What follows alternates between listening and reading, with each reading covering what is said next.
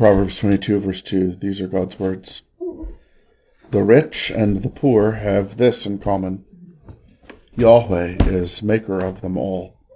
And so here is the solution to pride that gives us humility. And here is the solution to anxiety that gives us contentment, or the solution to covetousness that gives us contentment. When we are focused upon, or when the differences between rich and poor, or when the differences between rich and poor seem to us to be great, it is a reminder to us that we are not mindful enough of the Lord our God. Because the rich man is only great in comparison to other teeny little creatures like he is. He is not great in comparison to the living God. And the poor man is really not so much poorer than the rich man. In fact, if he remembers that Yahweh is his maker, then he has dignity first as a creature designed by the Lord, but all the more as an image bearer designed to know the Lord and to make the Lord known. And so here is something that when we are proud of ourselves, we need to remember the Lord as our maker. Don't be proud. What do you have that isn't a gift? And if it's a gift, then why would you why would you be proud of it? Should you not instead be grateful?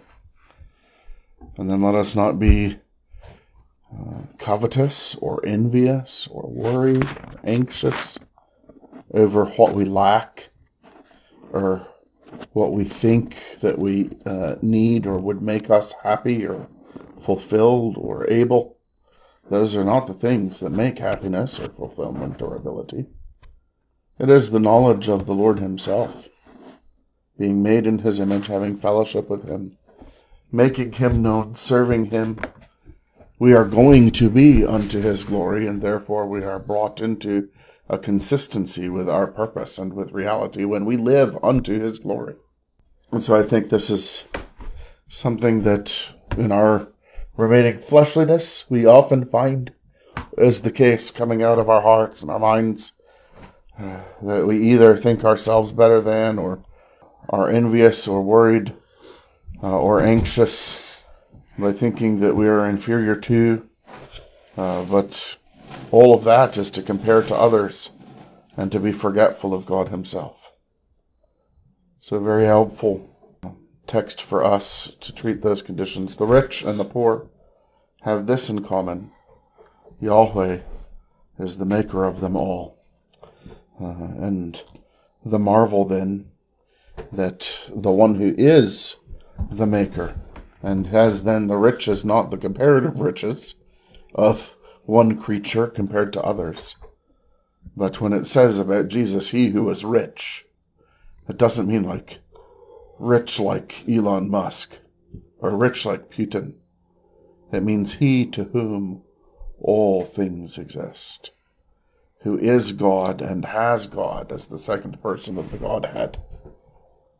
And this is the rich, the richness of the Lord Jesus. For our sakes he became poor. He added creatureliness to himself, neediness to himself, finitude, finiteness to himself for our sakes. And he participated uh, in our humanity. He became like us in every way, except without sin. And so the Lord, the great Maker, added to himself a, a nature that was made. And this, of course, is an even greater dignity uh, that the rich and poor apart from Christ don't have. But you have then the how much more of a believer who does not just have the Lord as maker, but the Lord as redeemer, the Lord as father, the Lord as groom in the Lord Jesus, the Lord as companion and helper, continual assistant and attendant and counselor in the Holy Spirit.